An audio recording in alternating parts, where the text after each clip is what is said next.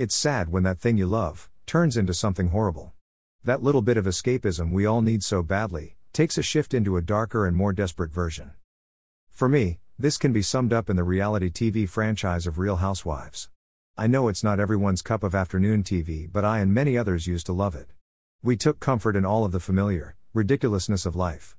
We marveled at the mundane and the trivial, each moment. And the dark corner it would take, began with a thing of such celebrated infamy, no one it seems has thought to question where this would lead. The table flip. That infamous moment, lauded as iconic reality television, was the first time that all pretense was thrown aside.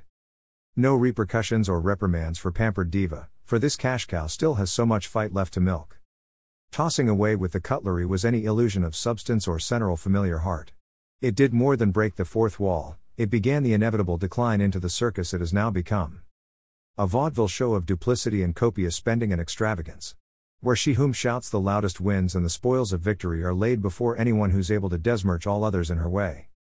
But of course, it still has to appear as entertainment. So these horrific moments play out interspersed with amusing scenes of chaotic and drunken stupidity. So, any chance of light relief and female empowerment is lost to mindless and trashy exploitation. People are starting to voice their dissatisfaction with the overproduced and orchestrated confrontations, each year becoming more violent and scenes that seem rehearsed.